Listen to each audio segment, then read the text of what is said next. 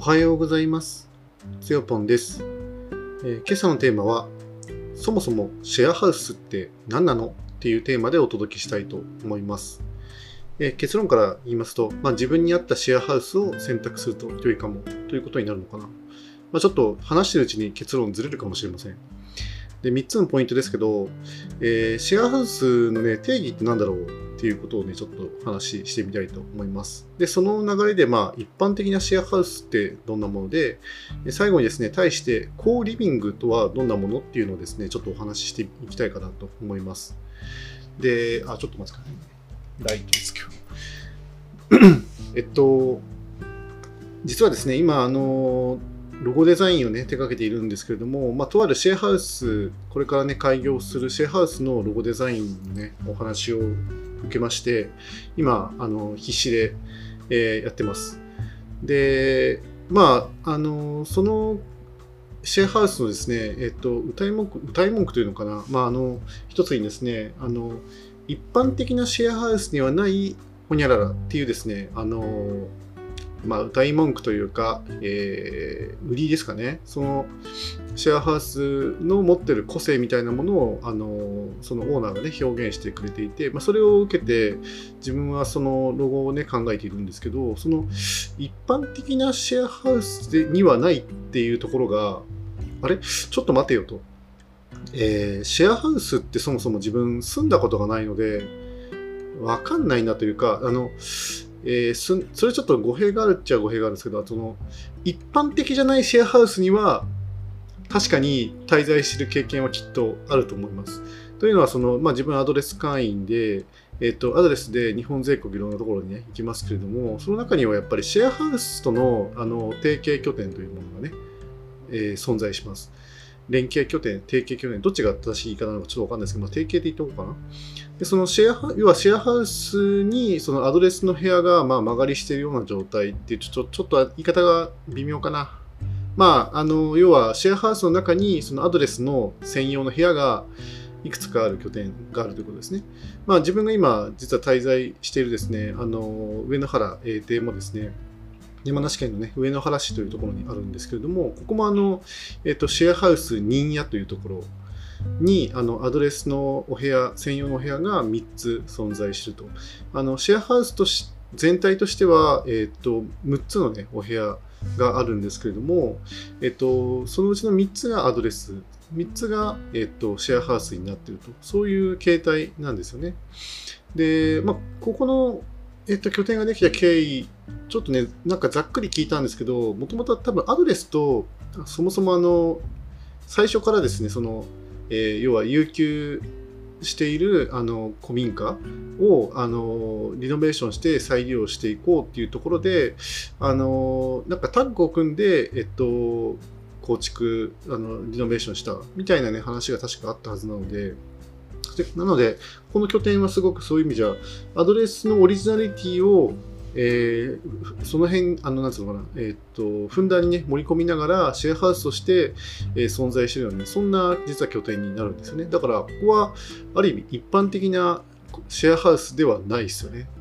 だから、まあ、話戻すとですね、シェアハウスってどん、ししかも一般的なシェアハウスってどんな風なのかって、実はあんまりよく知らないなと思って、で、ちょっとね、あのまたここはね、例によって、チャット GPT にですね、ちょっと壁打ちをね、お願いして、あの調べてみました。まあ、チャット GPT は本当にその、えっと、自分のね、思考が、なんか、どういう方向にあるのかなとかね、なんか確認する作業とかね、そういう壁打ちの作業にはね、向いてるかなと思いますね。で、私、あの一般的なシェアハウスってどんなものでしょうかっていうですね、あの担当直入に、えあの聞いてみたんですけど、えーっとですね、あ、というかその前にも、あれか、えーそもそもシェアハウスっていう言葉って日本語特有なのか、英語圏では何というのか、ちょっとそこもよく分かんなかったんで、そこそこからまず質問してみたんですよね。えっと、ちょっとね、だから話脱線するかもしれない。一般的なシェアハウスっていう話から、一応ちょっとね、脱線してしまうんですけど、まあ、その日本語って本当に誰かが便利でそう呼び始めたやつがそのまま定着するっていうね、文化が強い文化圏だと思ってるのであのそのカタカナで言ってるそのシェアハウスってそもそも英語で言うと通じるんだっけみたいなところは気にししといた方がいいんですよね。ということであの近年あのこう定着し始めたそのシェアハウスっていう概念、えー、でそもそもまず英語圏では何て言うのかなっていう、まあ、要はそのちょっと外国的な表現から日本のシェアハウスっていうものをま照らしてみるというのをちょっとやってみたと。えー、チャット GPT が教えてくれたのは、その英語圏で類似の、えーと、住居形態を表す言葉としては以下のような言葉があると言ってますね。まあ、そもそもだからシェアハウスっていう言葉はやっぱり日本独特の表現だったということですね。えー、共有直訳するのは共有する家という意味になると。だからそこはまあ、なんとなく合ってるのかなと。まず英語圏だとシェアードハウスか、えーと、ハウスシェアって言い方をするそうですね。これがなんかその複数の人々が一つの家を共有する形態で日本のシェアハウスと非常に近い意味合いを持ちますと。で、2番目としては、あ、これね、5個ぐらいあって、1番目がそのシェアードハウスとシェアハウスシェア。2番目がですね、フラットシェアっていう意味ですね。なんか、フラットってそもそも日本語圏にあんまないので、何なのかちょっとよく分かってないんですけど、アパートやフラットを共有あ複数人で共有することと書いてますね。だからフラットってもしかしたらその、えー、共有スペースのことを言ってるのかな。あと共有するも、その、ちょっとね、アパートを共有するっていうのが、だから、えー、なんだろう。資産として持ってるのか、そうじゃなくて、あの、賃貸として持ってるのかっていうのもちょっと意味合いが違ってきますよね。まあちょっとここは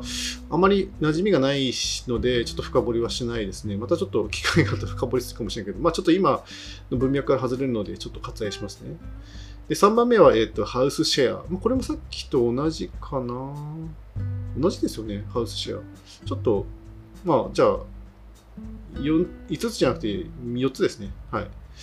4つとか3つかな。シェアードハウスはハウスシェア、それからフラットシェア。あと、あ、4番目が、だからごめんなさい、なんか自分も混乱しちゃったな。1、2、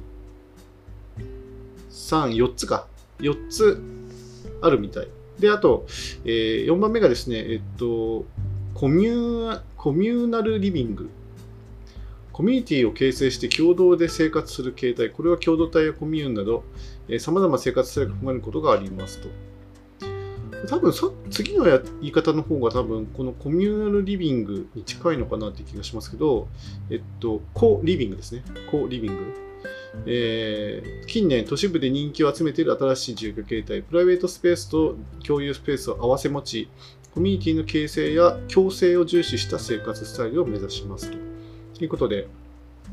まあなんか、えっ、ー、と、これらの言葉ですね、えーと、文化や地域によってニュアンスが異なる場合があるので、使用する際には文脈に注意が必要です。まあ文脈、文脈によって意味が変わってくるよ、みたいなね、ニュアンスが違ってきますよ、っていうことを言ってますので。で今日、まあそうですね、さっきお伝えしたいのが、まあ、だから結局一般的なシェアハウスっていうのは何なのかっていう話と、それから、えー、それからね、コーリビングとはどんなものっていうのをですね、ちょっとお伝えしていきたいなと思ってるんですけど、今言ってる4つの中の、まあ、シェアードハウスと、もしくはハウスシェアと、コーリビングについてちょっと代表していくという意味になりますね。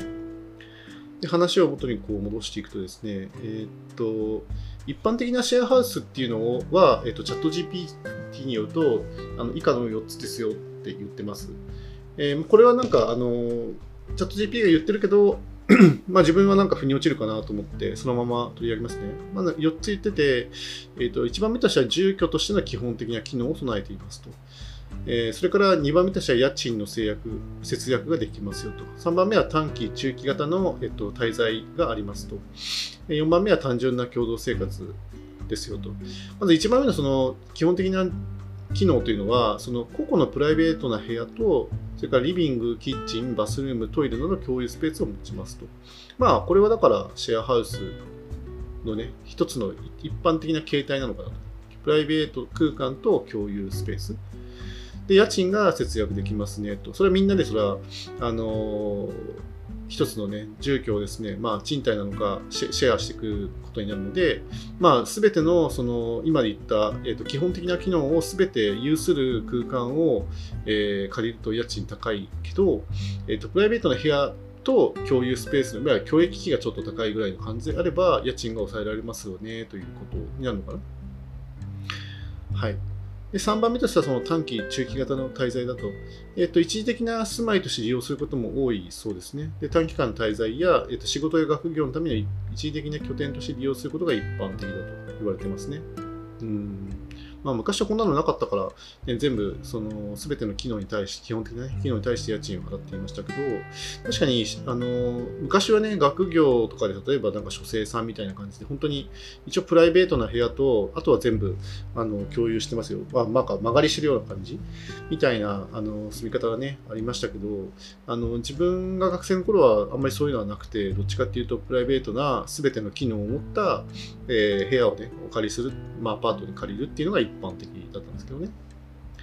今でも、あの、周りにそのシェアハウスに住んでるって人もちらほらいるので、えっと、どっちが一般的かちょっとわかんなくなってきたかなっていうところがありますね。で、4番目はですね、えっと、単純な共同生活。まあ、ここがまあ一つポイントではあると思うんですけど、その住人同士の関係は、えっと、基本的には同居人としての関係性であり、深い交流を求めるわけではないことが多いと。だからまあ、あの同じ空間時間はにいることもあるけど、どちらかというと、そのプライベート重視と、あとはその、なんだろうな、えー、深く交流しない、あのー、距離感を一定保ったまま、まあ、交流はするかもしれない、交流っていうか、なんてたらいいのかな、挨拶ぐらいはするかもしれないけど、どっかに一緒に遊びに行くとか、そういうことは求めてないっていうことですね。まあ、そういうふうになったらそれはするのかもしれないけど、基本的には求めないことが多いというふうに書かれてますね。で、コーリビングの形態ですね、一方。あのコーリビングの形態っていうのは以下の特徴を持つことが多いですということで、えー、っとですね、4つ、まあ、これも4つ挙げてくれてるんですけど、えっと、まずコミュニティの形成、それから共有価値やテーマ、3番目はサービスの提供。4番目はデザインや設備の充実と。まずコミュニティの形成というのは、その住人同士の交流やコミュニティの形成を重視する。で、共同の活動やイベントが定期的に行われます。これはちょっとさっきの、えー、と一般的なシェアハウスの、えー、単純な共同生活は、えー、相対する、えーと、考え方というか、えー、文化ですよね。2番目の共有価値やテーマ。これはその特定の共有価値やテーマ、例えばエコロジーとかアートとか、まあ、技術などを持ったシェアハウスが存在しますと。まあ、例えば、ここの上野原永定なんかは築300年の古民家っていうですね、ちょっとその特定の共有価値がある、まあ、シェアハウスになってますね。で3番目はそのサービスの提供。これはシェアハウスの運営者が、えーと、清掃サービスや共用スペースの管理、それからイベントの企画など、住人に対して様々なサービスを提供することがあると。うん、なるほどと。で、4番目はですね、えっと、デザインや設備の充実ということで、その一般的なシェアハウスよりもデザインや設備にこだわった施設が多いと。まあ、ちょっと4番目は、まあ、いまいちよくは、あのそういうね、あのデザインや施設にこだわった施設っていうところにね、あんまり行ったことがないような気がするので、ちょっとよく分かってないですけど。はい。ということになりますと。で、あの、例えばアドレスのですね、拠点っていうのは、やっぱりこっちのコーリビング多拠点、あの、多拠点居住プラットフォームっていうですね、言い方をしていたりとかするので、やっぱりそのコーリビングっていう要素が非常に強い拠点が多いっていう印象はやっぱありますね、アドレスに関しては。特にそのコミュニティの形成っていうのは非常にあのアドレスがね、重視している、えー、機能の一つで、やっぱりその他の、例えば、あの、他の、えー、アドレスのような、えーと、サブスク型の、えー、多拠点居住プラットフォーム、に比べて、アドレスはそのやっぱり一番コミュニティが充実してるんじゃないかっていうふうにね、推察しますね。ま実際に自分もアドレスを使ってて、あその住人同士というか、まあ、あの仲良くなった人たちの数がすごく多いですし、やっぱその例えば鶴巻温泉みたいにですね、神奈川の特定のエリアに行くと、あの一つのやっぱりコミュニティがそこに存在していて、まあ、のりこ食堂とかね、中心にした、えっと、幅広い、ね、コミュニティがあったりするんですよね。でそこにあの参加しに行くっていう、やっぱノリで行くような感じになりますからね。まあ、自分が、あとは例えばコーヒー部っていうのをね、やってますけど、まあ、それもだからある意味共同の活動をね、目指したものにはなりますね。イベント、まあ定期的にはないけど、たまにやったりとかしてるので、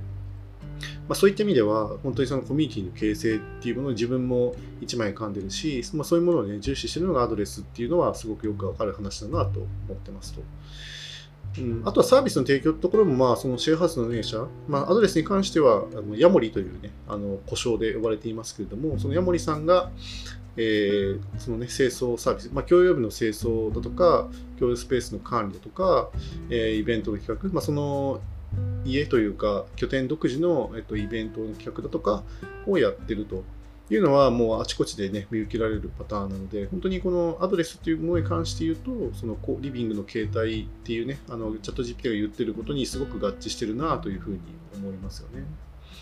うん、これがだから、こう、リビングですね。まあ、今回のその実はまあロゴデザインはどちらかというとリビングに、ね、近いものになるはずなので、えっと、そっちの やっぱりデザイン要素を、ね、盛り込んだ、えっと、ロゴデザインにしたいなというふうに考えていますと。いうことで、ちょっと長々と、えっ、ー、と、チャット GPT に壁打ちした内容ただね、喋ってるだけなんですけど、喋り、あの、おしゃべりしてきました。はい。あの、まあ、そうですね。まあ、結論特にないんですけど、あのもしね、えーと、シェアハウスだとかあのアドレスを使ってみたいって思う方はですね、一つね、参考にしたらいいんじゃないかなと思うのが、やっぱりその、えっ、ー、と、程よくですね、距離感を保って、えっと、自分の生活を守りながら、えっと、シェアハウスに住みたいと思っているのか、えー、アドレスのようにですね、コミュニティに所属しながら、まあ、要は、ある意味ベタベタの距離感で あの、まあ、それは人によるかもしれません。あの、ベタベタな距離感になるかもしれない。別にそれはね、選択できるというか、別にコントロールはできますよ。ベタベタにしてもよし、あの、程よくね、距離感をとってもよし。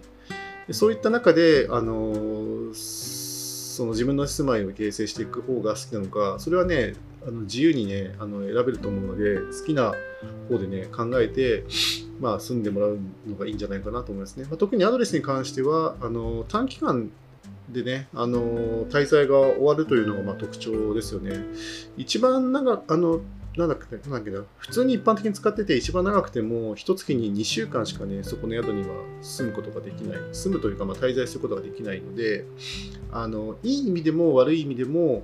その、距離感をね、あの、保ちたい時に保ちやすいというのはありますよね。シェアハウスだとか、その、ちょっとそのシェアハウスの一般的な、そういわゆるシェアハウスの、えー、契約形態っていうのが、例えばどういうふうになってるのかよく分かってないんですよ、私も。それがだから月単位なのか、半年なのか、1年なのか、まあ、それによって、だからそこに結局、そのずっとね、長いこと住まなきゃいけない、あるいはその引っ越しをしてくるんだったら、その引っ越し費用もかかるよねってなっちゃうと、あのそれって結構、まあ、アドレスに比べたら長期になるわけですよね。少なくともまあ半年とか。は必要なんだとしたら、それはそれでね、その 住人同士のですね、えーと、人間関係とかですね、をどういうふうにね、見ていくのかっていうところで、その得て増えてみたいなのが、ね、ある方はですね、まあ、考えた方がいいんじゃないかなというふうに思うんですよね。もうもっと言うと、だから、その例えば他の人のね、いびきがちょっとね、気になって寝れないとかっていう人は、もう、なんだろうな、えー、まあ、たまにあの、ゲストハウスとか行くと、あの、ドミトリーとかね、あって、他の人と一緒にね、一緒の空間で寝泊まりしなきゃいけなかったりするので、それがすごい気になるっていう人は、絶対個室の方がいいと思うし、まあ、個室の中でも、その、壁が薄くて、なんか、音がね、気になるみたいな人は、やっぱりその、ちゃんとしたマンションの方が、住み心地がきっとね、良かったりするのかなっていうふうに思いますよね。だからまあ、いろんなそのの住み心地とか住み方にすごく多様性があって自分に合ったあの家をね選択するときに、まあ、そういったあの、まあ、自分の、ね、予算とかとにらめっこしながら選択していくっていうのが必要になってくるんじゃないかなというふうに思いますよね。まあ、結構結論レスなんですけど、あのまあ、住まいの話をしてるので、まあ、そんな話をね、ちょっとしてみましたということですね。えー、今日はね、以上にしたいと思います。あと余談ですけど、ここのとこちょっとなんか急激に冷え込んできたので、今自分ね、薄着しかないんですよね。さすがにね、長袖はね、2枚あるんですけど、もうね、その2枚をね、重ね着しないとですね、ちょっとね、寒くて辛いなっていうね、今状況ですよね。今日、実はね、チェックあのこの上野原をね、チェックアウトして、一旦、あの、豊田市にね、行って、まあ、ラリー、のね、設営とかをするんですけれども、ちょっとその豊田市の山奥でね、あの開催されるので、あのその辺のね、えっと、ちょっと薄着でずっと山奥にいるとですね、さすがに体調崩すかもしれないなと思ってるので、ちょっとね、今ね、考え中ですね。一旦まあ、結局、名古屋の自宅まで往復した方がいいんじゃないか。もしくは、あの、今日は、えっと、なんだっけ、設備だけ、えー、まあ、モニター類とかね、設置をして、で、一旦名古屋の自宅に帰って、また豊田市に戻った方がね、なんかなんだかんだいいんじゃないかっていう気が してますね。はい。ということで、えっと、以上になりますね。え、最後までお聴きくださってありがとうございました。それではまた。